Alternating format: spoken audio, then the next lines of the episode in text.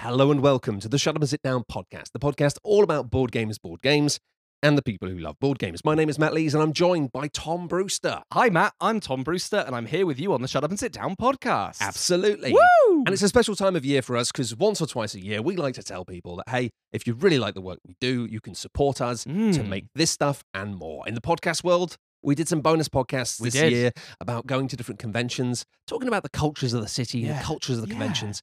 It all comes back to play, I Yeah. think. We've really. got one coming out very soon that's about Vegas, where I think that Fallout New Vegas is real for a bit. Do you Yep. Remember that? I do. It's terrifying. Yeah, it's a good time, which means if you're a fan of podcasts and you like a little bit of extra extra, you can go and check that out. If you Mm. just want to support the website at large, you can go and do that right now at shutupandsitdown.com or Patreon forward slash shut up and sit down, I think. I can't remember. No. It's something like that. What Web is it? addresses. I think it's Patreon.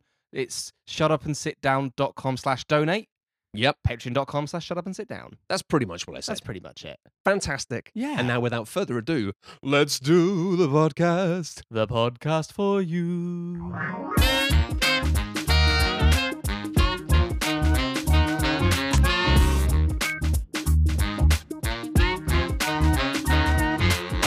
So, on this episode of the podcast, we're going to be talking about a whole bunch of games that we played at PAX Unplugged. Mm. We played so much stuff while Oh, we were gosh. over in Americas. We played lots at the convention. We played lots after the conventions. Some of it's going to get made into video. Some of it's going to get talked about now on this here podcast. We were stuffed right up to the gills with dice, meatballs, and fun. my gills were packed. But while the excitement is still fresh in our minds, we're going to be going through these games in speed round detail. And then Ah. probably in the new year, some of these games we'll come back to and talk about in more detail Yeah, on the podcast, exactly. or we'll get full fledged videos. what games are we going to talk about, Matt? You don't know. Oh, I've got the list. I mean, I could name a lot of them, but that's just because there's loads. We're going to talk about arcs, cover your assets, Skull King, Mycelium, Mycelia, and Strike on this podcast. That's so many games. Mm. Let's let's just get going. Let's jump in. Woohoo! All right, I can't wait to jump ahead to Skull King, but that's because I love hanging around in bushes. Whoa. Ha ha ha ha ha ha. Oh. I don't get. I do get. You that get it now, joke. skulking in the Skull shadows, but it's not. King. It's a it's a pirate thing, Skull King, King. Oh. the King of Skulls. But we're not going to talk about that. I want you to tell me about ARCs because you are a big old fanboy of the Mm. people who make these games. I am. I think that's safe to say that. Yeah, although I've been getting their name wrong this whole time. I kept calling them Later Games, Nope. like a Later Hosen, Nope. but they're Leader Games. Yeah, well, we've been told they're called leader games Mm. on the basis of the fact that Patrick Leader apparently has told people that's how his name is said. Yes. But I think if he wants to, he wants to put an A in it. He's an A in it. He- I mean, it's all very well. yeah, who's he to say? I mean, it's it's kind of tough, right? Because you can be like, well, it's my name, so Mm. I will call him Patrick Leader. No, Yeah. Leader. No, that, no. I I will call him Patrick Leader. was going to say that's quite a power But- move. But that's like a brand name. It's different. Mm. If if Coca Cola came up to you and said, actually, no, it's Coca Cola, would you be like, okay, I'm Coca-Cola. going to say it like that from now on? Yes, I'd respect. Really? I'd respect Coca Cola's wishes. You respect the badge. I'm a, I'm a yeah. fair. I'm a Coca Cola company respecter. All right. Well, listen. Um, that's me done. Let's That's carry you on. done. Okay, so I got to play Arcs. Uh, I've been holding off on playing Arcs for quite a long time. I've been holding off reading or listening to anything about this game because I wanted it to be a surprise. But there was a chance to play the finished version Mm. of the basic game at PAX Unplugged. It's important to mention that this is actually kind of a small slice of Arcs, a small sampling. Even though it's the finished version of the game, this is the most basic version of Arcs you can play Hmm. because this game comes as a base game that you can play just a single session of, like you would play a single session of any board game. It comes with a three act sort of campaign version of the game where you play an arc of the game where you do. Wait, it's a little. He said the name. he said the name of the game in the game. Uh, Uh, you play sort of three escalating scenarios where you sort of have persistent powers and stuff over the course of the three. And then you have all of this strange campaigny legacy stuff that I don't quite have the shape of yet. Of course. But apparently there's tons of it. Mm. Um, I'm interested to see what that's like. But let me tell you very quickly about what Arcs was like Mm. because I want to tickle your fancy as to this very strange game. Yeah, do It's a trick taking game at its core, Yeah. which is weird. it is kind of weird, but I'm I'm coming around to to the idea that trick taking games A good. are are uh, well not even good. you kind of this convention um you sort of waterboarded us with with uh, trick taking games in Yes. a way that was hilarious I led, haha, Haha. every teach with this is a A must, follow, trick taking game. trick-taking game. And it was true about 80% of the time. Yeah. Um, but I think as we went on, I started to realize like, oh, this is an interesting format.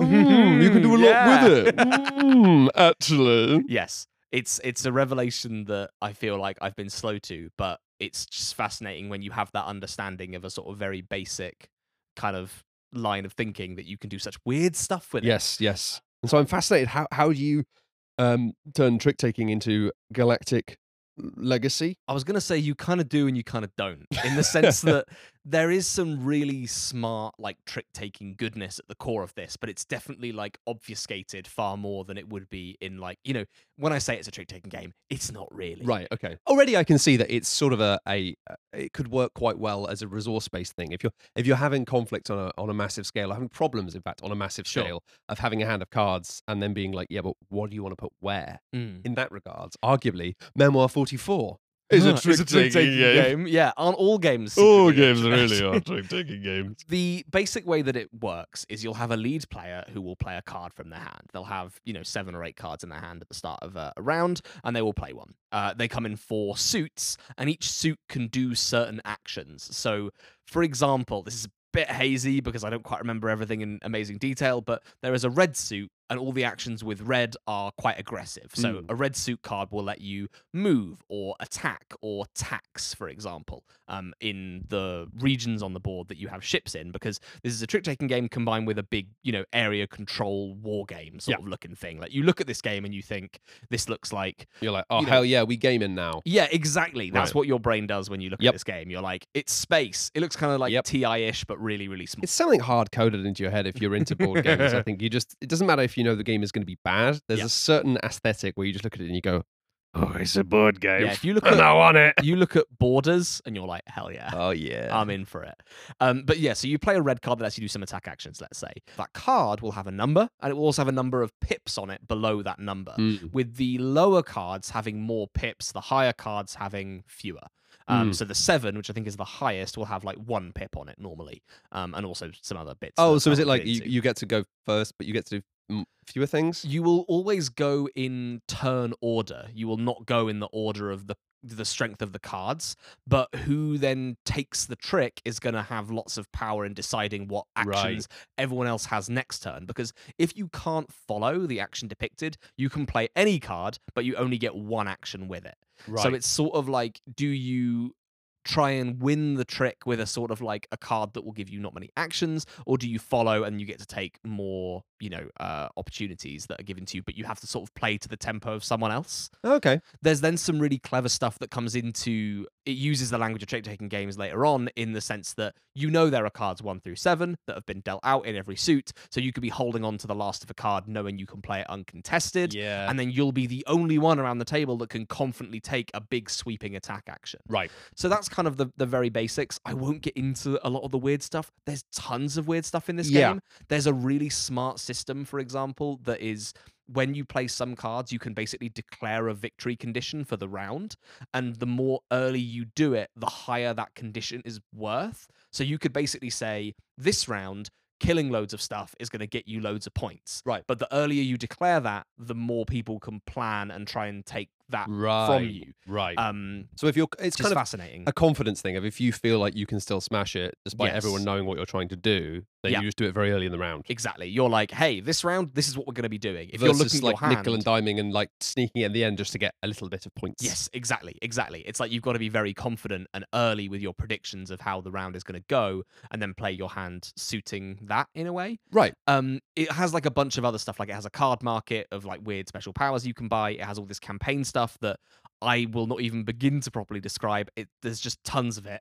Um, but maybe my favorite thing, or the thing that interested me uh, most about the game, is the dice. Let me tell you about these dice, Matt, because they really won me over almost instantly. This game has some very, very fun color coded dice Okay. when you do combat, and this is the thing that I'll talk about that combat has this real um, flexibility to it that I've not seen in, in many games. If you have like four combat actions, that's not like four attacks. That could be an attack, and then you go, oh, that attack wasn't good. I'm going to retreat. Right. Or that could be an attack, a move, attack someone else, move again, or whatever. You can use your actions in very interesting and creative ways on the fly.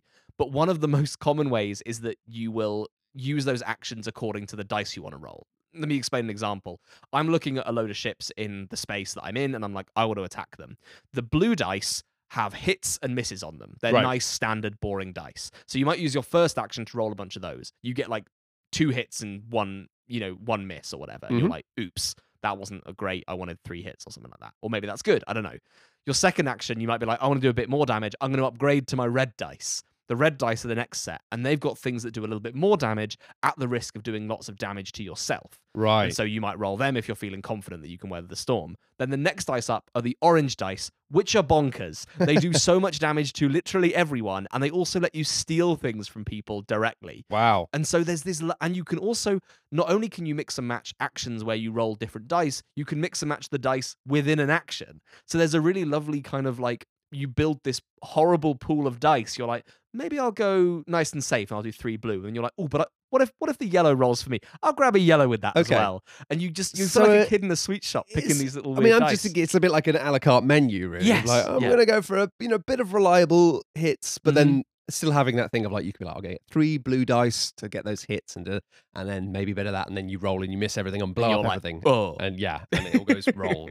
yes, I mean, I the question I have with this, obviously, this is the game that's made by uh, the same teams, effectively, as like the game people who've made, um, you know, Root Mhm. and Oath. Mhm. Um, and I know that this is a game that like you weren't really sure where it was going to fit into that kind of space because I think Oath was a very, very different game to Root. it's very divisive. I think I much prefer um, Oath to Root, Hmm. if I'm honest. Um, but it's very much a personal taste thing. Yes, and, of uh, course. I, I guess I and other people who fascinate to be like, where does it fit on this axis um, in that their I've sort just of- created? in their sort of catalog, it's like I view Root and Oath as being pretty on opposite ends of the spectrum, even though there's lots of similarities in their sort of like themes and ideas. But Root is pretty straight laced in terms of it's just like a war game with a weird Yeah. theme. Like it is just like numbers and rolling dice and conquering territory. There's not much of the narrativization that Oath has. Oath is like a quasi role playing, very odd generative narrative box that is just completely unlike anything else. And I think that Arcs is very much in the middle. I think at the start of the production of it, it felt like this game was going to be another sort of quite straightforward war game. And now it's got a lot of that oath narrative stuff injected into it Yeah. with the Yeah. cards and with all the campaign stuff. But I still don't think it's going to be quite as wacky and weird as Oath is. I think there is still a core to it that's much more about like conquering territory and fighting and rolling dice. Yeah. Um, if anything, I think Oath is almost like uh, the game's equivalent of a box of hats. Yeah, sure. If it's just like, is a box of hats. Look around and be like, Uh-huh. I like this hat. And you're like, all right, wear that hat. yeah. You know when you're at a party and everyone's just yeah, like, yeah, yeah. And Okay. people go, I all right, understand what you oh, mean. you're not sure if you want to wear a hat, but then you do wear a hat and everyone else is wearing hats and you get into it. Yeah. Quinn's described Oath i- in a really eloquent way, I think, which was that he What, described it more almost as a- eloquent than that.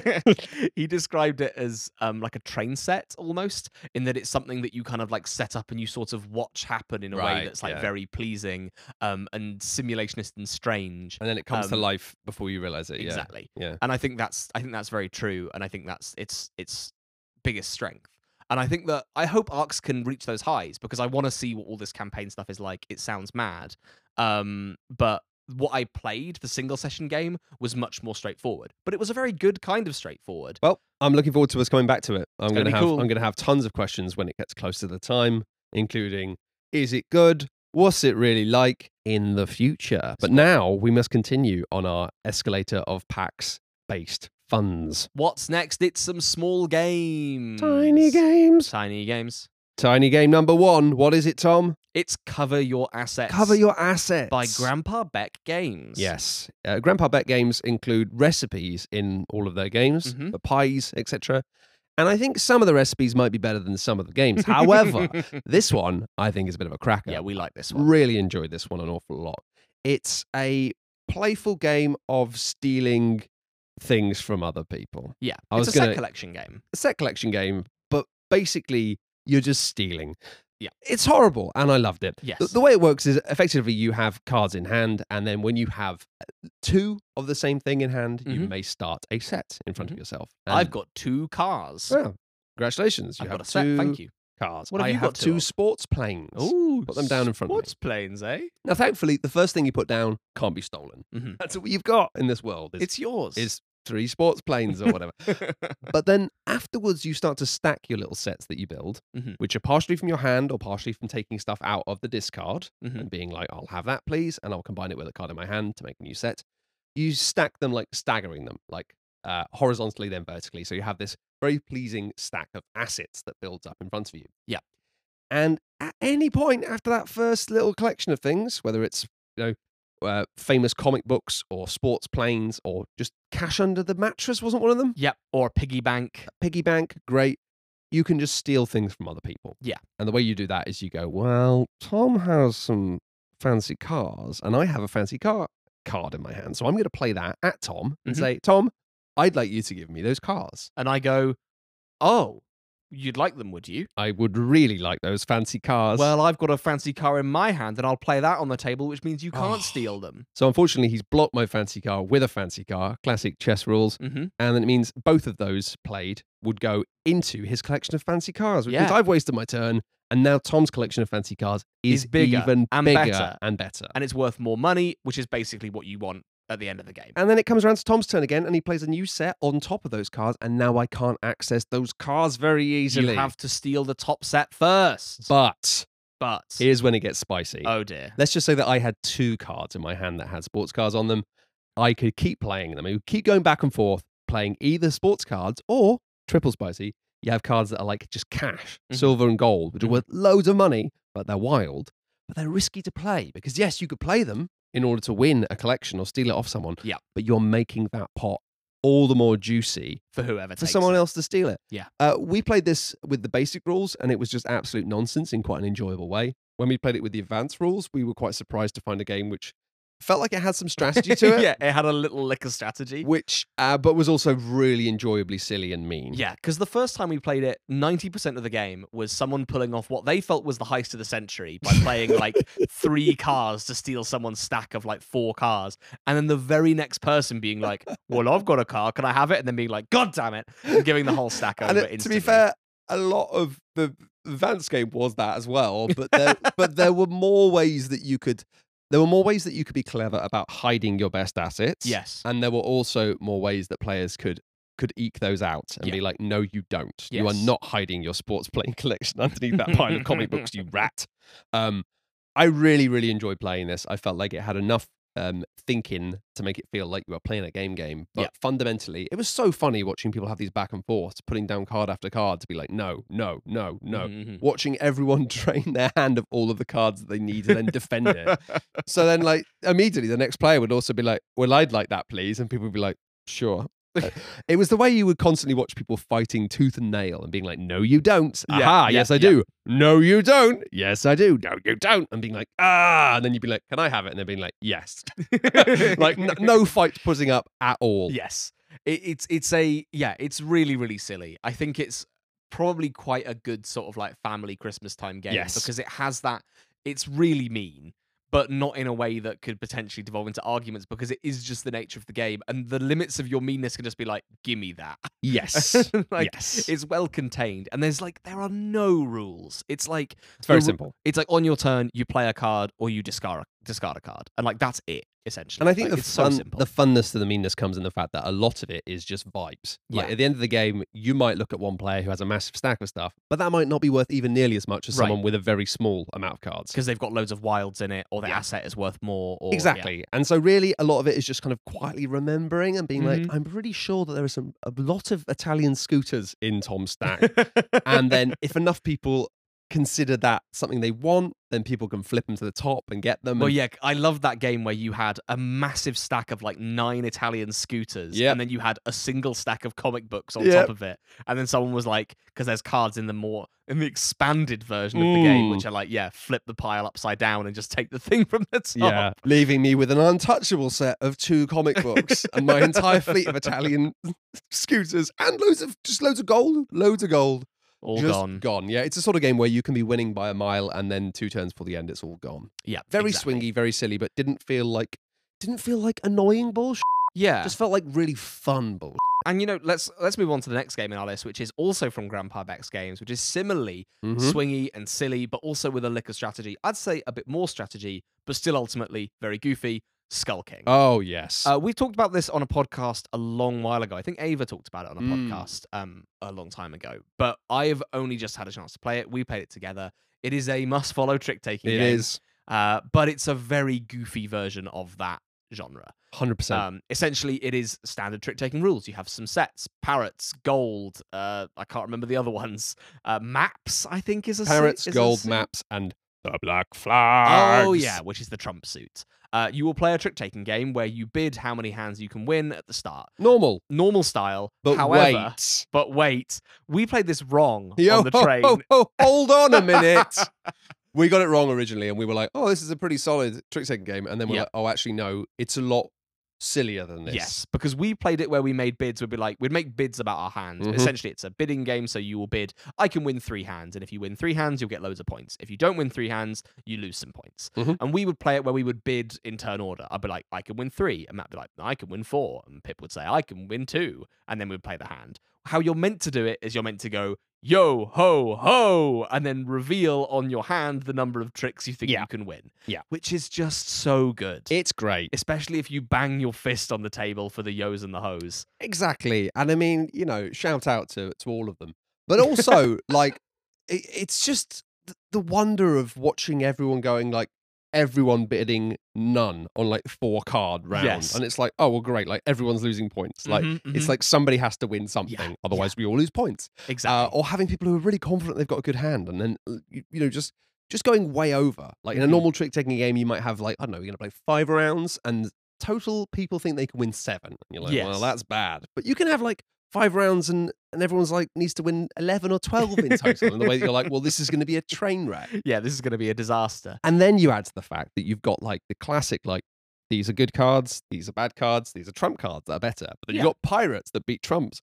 And then you've got like the, the big bad pirate, the Mhm. Skull King, who can beat any pirates. Yes. But then you have the mermaid who will be captured by pirates. But the mermaid will capture the Skull King. It's so odd. It, it, eh, it means that you have like scenarios where you get your hand of cards and you're like, this is a really great hand. Mhm. And then someone else has got a hand that's like miles better or miles worse, and depending on what people play in any round. Yeah. Chaos. It's it's chaos. It's very murky. It's very silly. It's not like a clean trick taking game, but it is a lot of fun.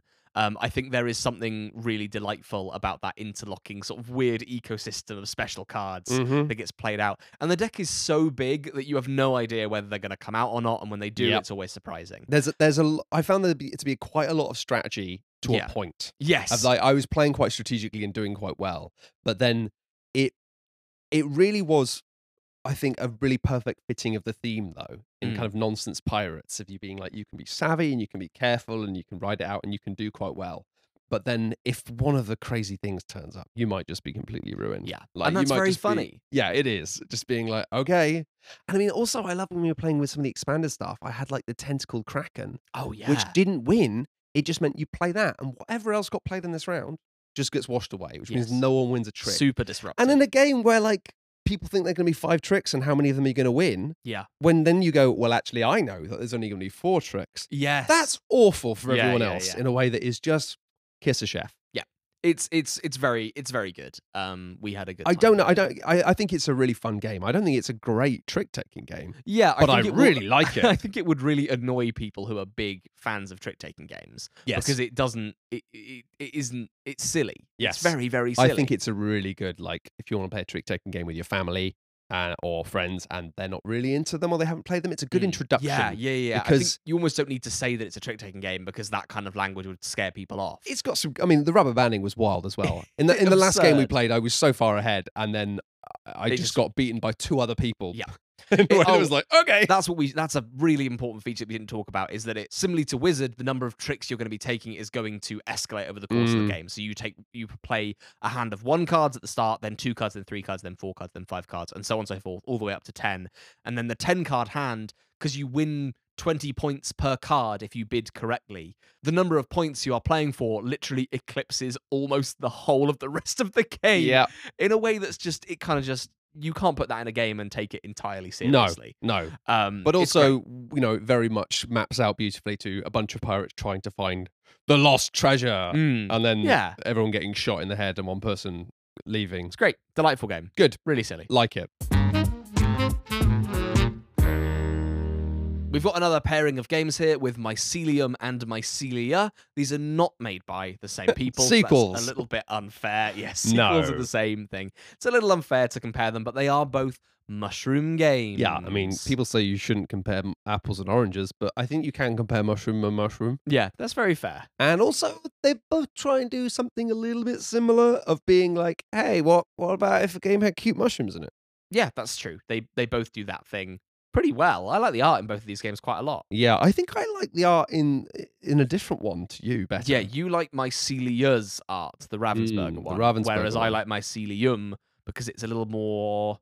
Hmm, I don't know. it's hard to say, isn't it? It's hard to different. I say. think there's a cutesiness to the Ravensburger one, where the other one is is more like it's like some it's something to do with twee and cutesiness. There's the coloring as well. The coloring is Interesting. much earthier and uh, Yeah, I, I think it's sort of like I'd describe mycelium as having almost like cottagecore energy. yes, Um, it's very like um wind in the willows yes, almost. yes. Whereas mycelia, the Ravensburger one, Mhm. is much more like I don't know, like fairy tale. fairy tale, Disney-ish, kind of that kind of thing. Um, which one should we talk about first? Should we talk about mycelia first, the Ravensburger one? Sure. that game is a deck builder at Mhm. its core. Uh, in that game, what you have in front of you is a sort of patchwork of different terrain that's going to have a bunch of raindrops. It's a on map, Tom. it. it's a map. It's a map of war. your personal war map with rain on it. The rain represents soldiers, and the big tree stump represents The enemy's HQ. Enemy's HQ. Uh, in the game, you are going to be playing cards to basically just move those little droplets around. You might Mm. have a card that lets you move a droplet from a red leaf space onto any space. You might have one that simply removes two of the droplets from any space as long as there are exactly two. Mm. You might have one that lets you move a single droplet three spaces. Um, and you're ultimately trying to get all of those droplets onto this one space on your board that sends them onto this tree stump that's in the middle of the table, which when that gets full, it dispenses a few of them back out onto your board. So you're It's a never just trying to magical wipe. stump. It's a magical stump. You're never trying to wipe out your whole board.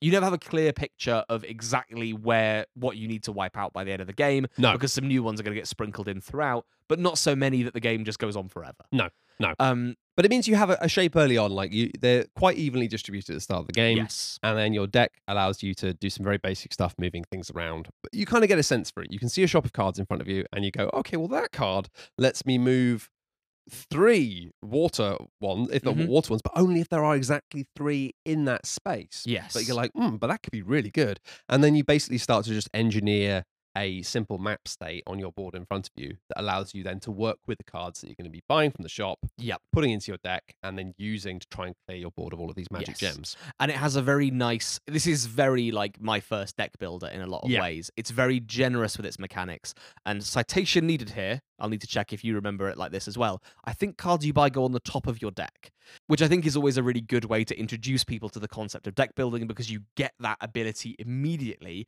and then you then get the learning reinforcement moment when that card comes up a little bit later on i think this game is definitely pitched towards families it's 100%. pitched towards uh, younger people um, in that it is a very soft, generous, gentle version of the deck builder where there's no direct player conflict. Mhm. It's mostly just an efficiency puzzle of trying to move things around with your own deck um, on your own board. And in fact, we I didn't know whether we should include the little expansion when we played it. It has a sort of modular expansion system. We added it in like halfway through because that's Yes. the only way you can remove cards from your deck, Yes. which of course is a key feature of any good deck builder. Um, What's the point in building if you can't destroy? exactly. It's hard to get your head around the first time you play something like that. It is, and especially we didn't really know what to expect from the weight of the game. Absolutely. Uh, Ravensburger games often do lean much more heavily towards being like super casual or Yeah, family yeah, friendly games, but you should never budge a b- book by its b- cover. that was beautiful. Hmm, Make Um, you think. what did we think of this game? We We I liked liked it. Um, I think I liked it more than most people who played it. We played it with Pip. She actually enjoyed it, but she Mm-hmm. quite rightly pointed out the fact that the um, the kind of like rotating stump that the gems all fall through uh, is a pretty pointless. Uh, it's, it's a bit of a boondoggle thing. Yeah, it's it's not a little odd. really essential, and it takes up a lot of space. And I do agree with that, but I also disagreed with that on the basis that I felt like actually this was a very basic deck building game of like building up mushrooms. What do you want Yeah. to buy? Do Yeah. you want to get the mushrooms that get you more points to buy more mushrooms? Or do you want to get the ones? that blah, blah, blah, blah? Do you want to go for the ones with the hard to meet conditions or the ones that are easy and Ooh. reliable? Yeah. Very simple. Yeah. Not a lot of crunch until you start adding the extra bits in. But that thing of getting to remove the gems from your board and slot them into all of this, it's like a rotary telephone, basically. Yes. Yeah. has that's all the of these best different comparison. slots that you top up. And when it hits that threshold, getting to turn it around and watching all of the gems fall into the inside of the box and slide out of the bottom in this big flow of gems that you would then have to take some of them back and put them in your board. Just a very satisfying thing to do. It's very playful. And I think that kids would love it. I Yeah. think kids would be like, I want to do that Yes. and they will want to play the game again and again and again, not for the deck building, but but just because they want to do that. they want to do the little rotary And- telephone. I think there's something to be said for that, particularly Sure. as you know, if you've got kids that are at an age where they are still very much looking for toys, but Mm. they also are looking for something a little bit more. I felt like it was quite nice in the fact that it gave you a really good introduction to something that resembled a game Mm. with the ability that we discovered to actually add some stuff in it that kind of makes it a basic deck builder, but a legit deck builder Sure. Sure. nonetheless, while still having no conflict. Yeah, really. absolutely. I think it. Yeah, I think it was very. It reminded me in some ways of El Dorado in the sense that it is the most stripped back approach to deck building. It is incredibly simple and generous with its mechanics, but I just think that if I were to recommend something this simple to someone, I would recommend El Dorado first because I think that that's a game that is just directly more fun. I reckon this is for younger kids than oh Dorado, yeah, though. I agree, but I think that it's also like Just imagining you hovering over a table of three year olds going, Why haven't you eaten your El Dorados? you're not allowed it until you've played your mycelia. this is a dead spot for us, though, in the fact that I think, you know, you, you couldn't play, a three year old could not play this game. No. Um, I, should, I should clarify. I, I don't exactly Three-year-old know what would the really age is. enjoy putting the gems into their mouth, probably. 100%. That would be a bit dangerous. but I mean, I do as well. So who's to say? who's what's to right? say? I think like you know maybe six f- smart five year olds. Uh, I'm not going to judge people's kids, but I think smart five year olds, six year olds, seven year olds. I have, a treat. no idea how intelligent a child is. At any- uh, between It varies. It does vary. For context, I gave Stomp the Plank to a five year old, Mhm. and they love it, yeah, but also they're old enough to cheat. And right. They're, they're apparently quite good at cheating, and they're Okay. like, it's a bit of a problem because they are cheating. We're not really sure how they're cheating. And I'm like, well, I think if you're old enough to do that, then you're probably old enough to play Netrunner. Shall we talk about the other mushroom game? Let's talk about the other mushroom game. The other mushroom in the game. game. Definitely not for young kids. It's called Mycelium, published by Yadco Games. This is a sort of area control game. Uh, essentially, you are starting in four corners of a big hexagon based board. Uh, you have some little mushroom workers that you're going to send out into that big board to go and collect you points or spores um, one or the other. Spores are currency. You can use them to buy new mushroom cards. You can use them to buy new paths, which are the things that actually let you place out your workers. So, a slightly confusing way to explain this, but essentially, the core action of the game is putting out these little Catan style roads that are going to sort of branch into the board itself and try and sort of connect with and surround important spaces. The most important spaces being those point generating spaces when you connect to a space, you can then send your little workers out to them, and then you bring them back at the end of your turn, and they'll bring resources back with them, and you place them out again, and you do that uh, over and over again until someone gets 10 of those little point cubes. This is complicated in a few ways. One, by other players taking up the paths that you might want to uh, have Roads on. have roads on. I mean, yeah, they're yeah, roads. They're, they're basically roads. roads. They're roads, We'll but they're come back. routes. We'll come back to that in a second, but We let's will. just say roads. Yeah, let's say roads for now. You can uh, that might be complicated by trying to tackle other people with that they've got roads in the place you want roads, but it's also complicated by cards. There's a big deck of cards that you can buy from, and each of those cards is going to give you a weird special effect. Might be one use, might be a sort of more continual thing for your whole turn, but they're going to complicate the way the game is played. Um, most importantly, and this is something I want to get ahead of because I think that we might have played this game in a slightly weird way Okay. because no one used any of the cards that let you manipulate the nutrient deck. So essentially, you have Yeah. this deck of cards that will spit out resources, the victory points of the game, onto the spaces on the board, making them like hotbeds for competition. You'll draw one of these cards on every single person's turn. Mhm. But largely, we ended up at a point where the cards that we were drawing kept moving nutrients onto the tree in the middle and often not near people's little home bases. Which they are like uh, you know, that deck was like predisposed to do that more yes, than it anywhere was. else, right? Absolutely, it was. It was predisposed to have like more cards will put things onto that middle tree than anything else. Mhm. But I think the problem that we had was often that resources would get put onto something that was nice and near a player's home territory or Mhm. would be placed in a place where there was going to be conflict because two players had conf- like competition over that space but then before either of those players got to act the resources got scooped up and put onto that middle tree where they then sat in a sort of endless competition where someone was always getting one but it never felt particularly satisfying Right. Yeah. i don't think we had a brilliant time with this game Uh, no, I, I, d- I didn't really rate it, if I'm honest. Um, and I did have some of those cards actually, but I felt that those cards at the point of the game where they really felt like they would be most useful, yeah um, that deck of cards that we were drawing from was running thin and uh, about to be reshuffled. So Sure. it was kind of like not very useful. You know, Yeah, I had it yeah. at the point where I felt like this is the crunch point now where having a bit of control over that deck would be exciting. What I in reality had control over was like three or four cards, sure which didn't feel enough right to, to spend the turn using it yeah that spend makes all the sense. actions.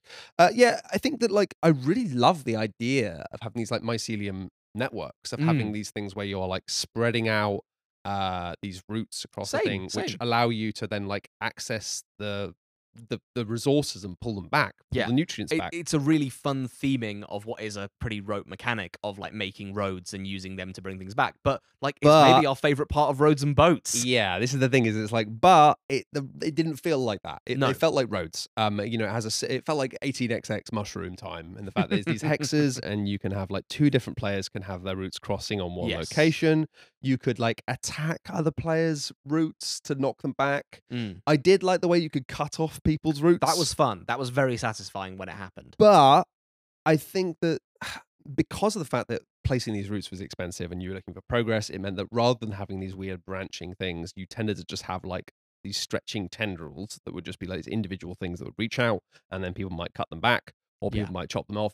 But it always just felt annoying. It never felt significant. It never Yes. felt like you've actually damaged my thing. Because often there'd be a thing where you would like s- you we were com- competing over this same space and you severed the middle of my um my route and I was really frustrated by that. I was like, well, I need to but I wasn't frustrated by that in a way that was like genuinely damaging to It wasn't my meaningful. strategy. No, because I just had the money to then just build a road where it once was and continue on with what I was doing in the first place. Yeah, or maybe somebody would like fill that slot up, so Yeah. you couldn't. But then it just meant you had to then spend another action attacking one of them Yeah. to make space. And also because of the fact that it- you could do that on your turn anyway, it always felt like a thing you should do, Mm. which resulted in lots of like petty violence for no reason. Yeah. Being like, well, I can, so I might as well.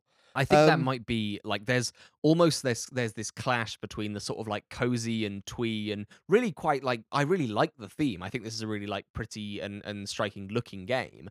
Um the art direction is fantastic. I just think that that cuteness and that sweetness is almost like baked into some of the game that could be very good if it was meaner. Yeah. like that severing of roots and cutting people off that stuff is really good and interesting and when it happened you could feel the whole table go ooh that's interesting Yeah. but then it Well, sort it- of felt softened right It, it was like it felt like it could be interesting, but I don't think it was interesting. i agree And- i think and it I- wasn't as interesting I as it think could have that been. the the kindest thing I can say to soften these criticisms is that we played it with four players. Yeah. And uh, my biggest feeling with it was that whenever you do something, it feels like often when it gets around to your turn again, i everything's changed so much that nothing you're doing ever really feels like it makes sense or uh, Sure. means anything. That is true for a ton of strategy games with four players. yes I just think in this instance, it was kind of difficult that what you would do on your turn would be like to to take back resources and then also replace your little pieces for where you're going to take back resources next ta- Yeah, turn. yeah. And it always felt like where you were placing them, by the time it got round to you again, it was completely irrelevant. Yeah. You you were placed them on an area that had lots of resources. When it's your turn again, they're all gone. i think i'd love to see a version of this game that just has a smaller board and a smaller deck and is just a little bit more like knowable almost It felt like it was trying to do lots of things at once. I and think so. I don't think it really succeeded um, in many of them. It may sound a little harsh. I think I came down on this game more harshly than everybody else who was playing it. Everyone else had a nice time, and my uh, critical spider sense was going. "Urgh," Yeah. Particularly as I felt that the Ravensburger uh, silly like mushroom time Mm. was just quite neat and simple. But they feel like they're for de- very different groups. they are they, they are v- very different groups I think if you were to buy the Ravensburger mushroom adventure game, then and you were an adult who played games, you'd be Yes. like, "What the heck is this? There's nothing going on." sure But then if you were a gamer, you might get mycelium and be like, "Whoa, there's a lot going on here," but then actually be disappointed in in different ways. Mm. Your mileage might flipping vary. it might I who are don't know, I you don't know. I, that sounded really confrontational. Who but are you? It's just more of a question. Mushroom friend. Mm.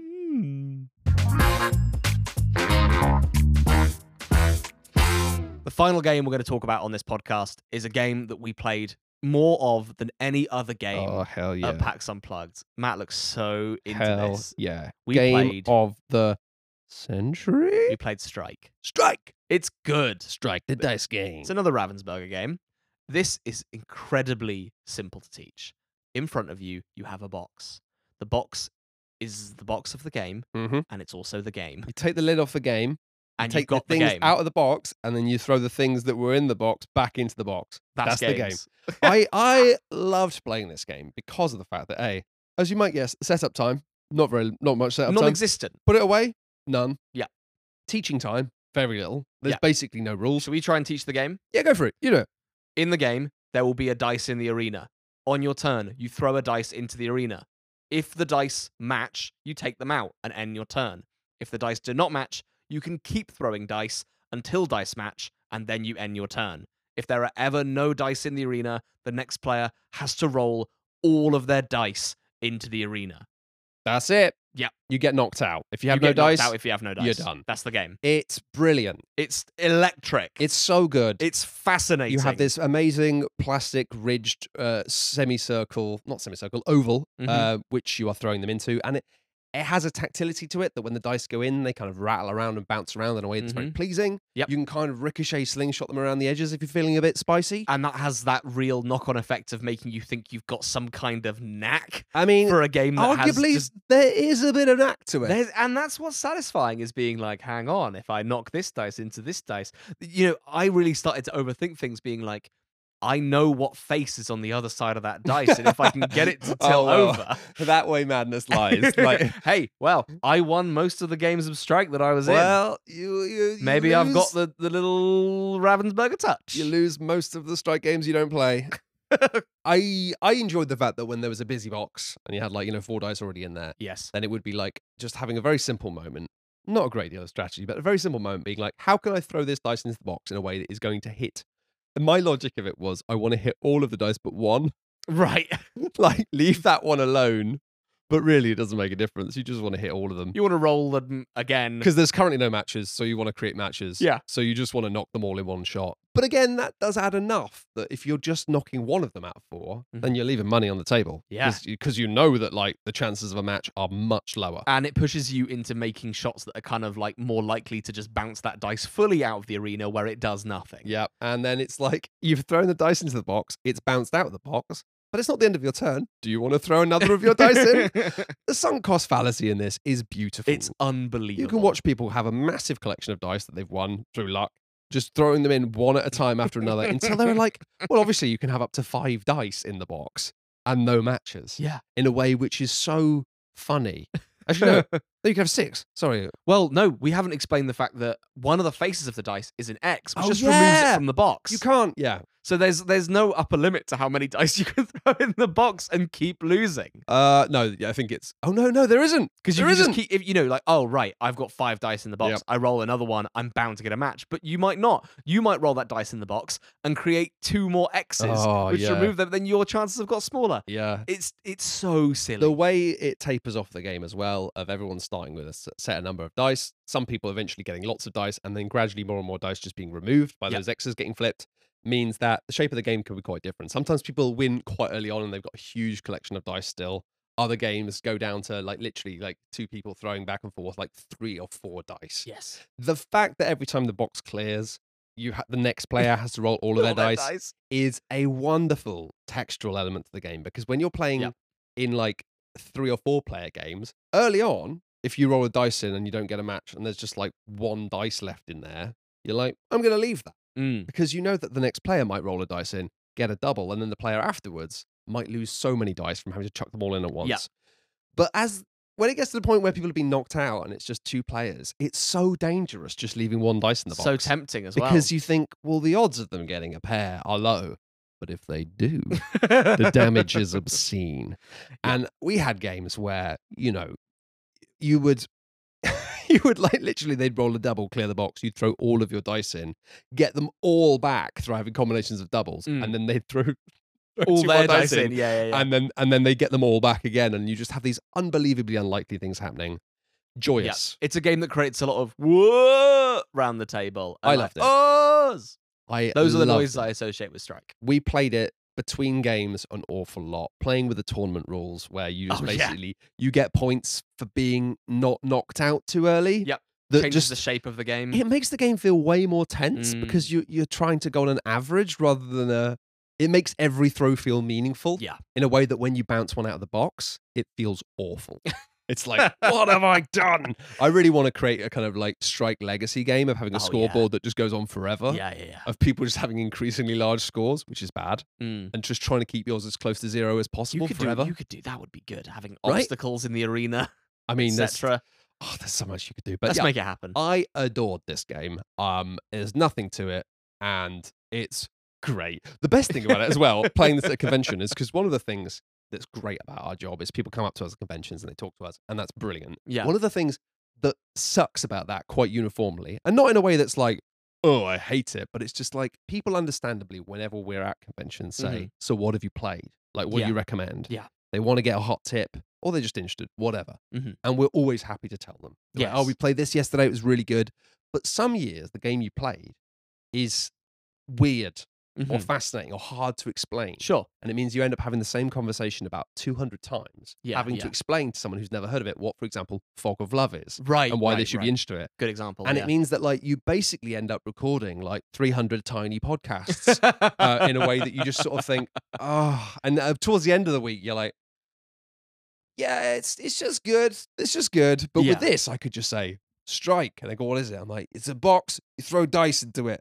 It's great. And Yeah. it's like that wasn't me copping out, no, that was That's just the the, game. truth. It's the game. it's and the that truth. was beautiful. Just being able to be like, strike. You just throw dice in a box. Yeah. It's great. and it's it's incredible. I want to take this to the pub. I want to play it at the pub. I'm That's tempted the to end of make that one. I'm sentence. tempted to make my own. Yeah, I want to see you make your own because I think you're right that like there is a very pleasing quality of the clattering in the plastic box, Yep. Mm. but a wooden box with a little bit of felt in the bottom, like this one has, With the Mm, Ooh, right components. with the right components. Maybe I could do it using wood in an acoustic manner, Wha- wha- uh, yeah. right? Okay. You don't know what that means, do you? Nope. I do. Listen, you can explain that to me off air. The listeners don't need to hear that. and they don't. Let's end this pod. Okay. Thank you very much for listening to this episode of the Subs It Down podcast. We'll be back next week with even more games that we've played at PAX Unplugged. A second part of this special where we'll mostly be focusing on the bigger, crunchier, more complicated boxes that we played while at the convention. Oh, a little bit scary. I like it. but exciting. Yeah. And as we mentioned at the start of this podcast, if you want to support Shut Up and Sit Down this winter, we're running our donation drive currently. You can get access to loads of bonus stuff, including two bonus podcasts we recorded where we talk about other conventions. We talk Yeah. about the World Series of Board Games and we talked about Essen. Yeah. We really, we really do hugely appreciate anyone who's able to support what we do. Yeah, thank you. And we're also aware that, like, one of the reasons that we do the podcast and we try and keep doing it and try and keep it as a weekly thing, even though obviously a lot of people will know the majority of what we do is YouTube. Mm, YouTube videos, that's a lot of our bread and butter. it is. It's a lot of our audience is, but we know that not everyone has the time or the inclination to sit and watch YouTube videos. You and can't they- watch them in your car. you can't watch them in your car. Legally, you just you shouldn't. It's quite hard to watch them while you're having a shower. yeah, but we can get around that. Again, I'll draw you diagrams afterwards. Okay. But we really do appreciate it. And, and if the only thing that you love to consume of Shut Up Sit Down is the podcast, and you love it enough, then we'd love it if you would support us because we want to support people who love podcasts. Yeah. And I hope that we're doing that by being in your ears right now. I'm supporting people who love podcasts by um going to the shops and buying a sandwich for Yeah. me because Yeah, was I gonna- love I was going to podcasts. say, you just do nice things for yourself. I treat myself. Oh, good for you, Tom. Thanks. Well done. And if you want Tom to continue treating himself to things like bacon and brie and chili jam sandwiches, Those sandwiches are so Mm. good. They're the best. then check us a couple of quid or dollars. Mr. Sainsbury's was cooking with that one. He really was. That's the podcast. Mr. Sainsbury's. Bye.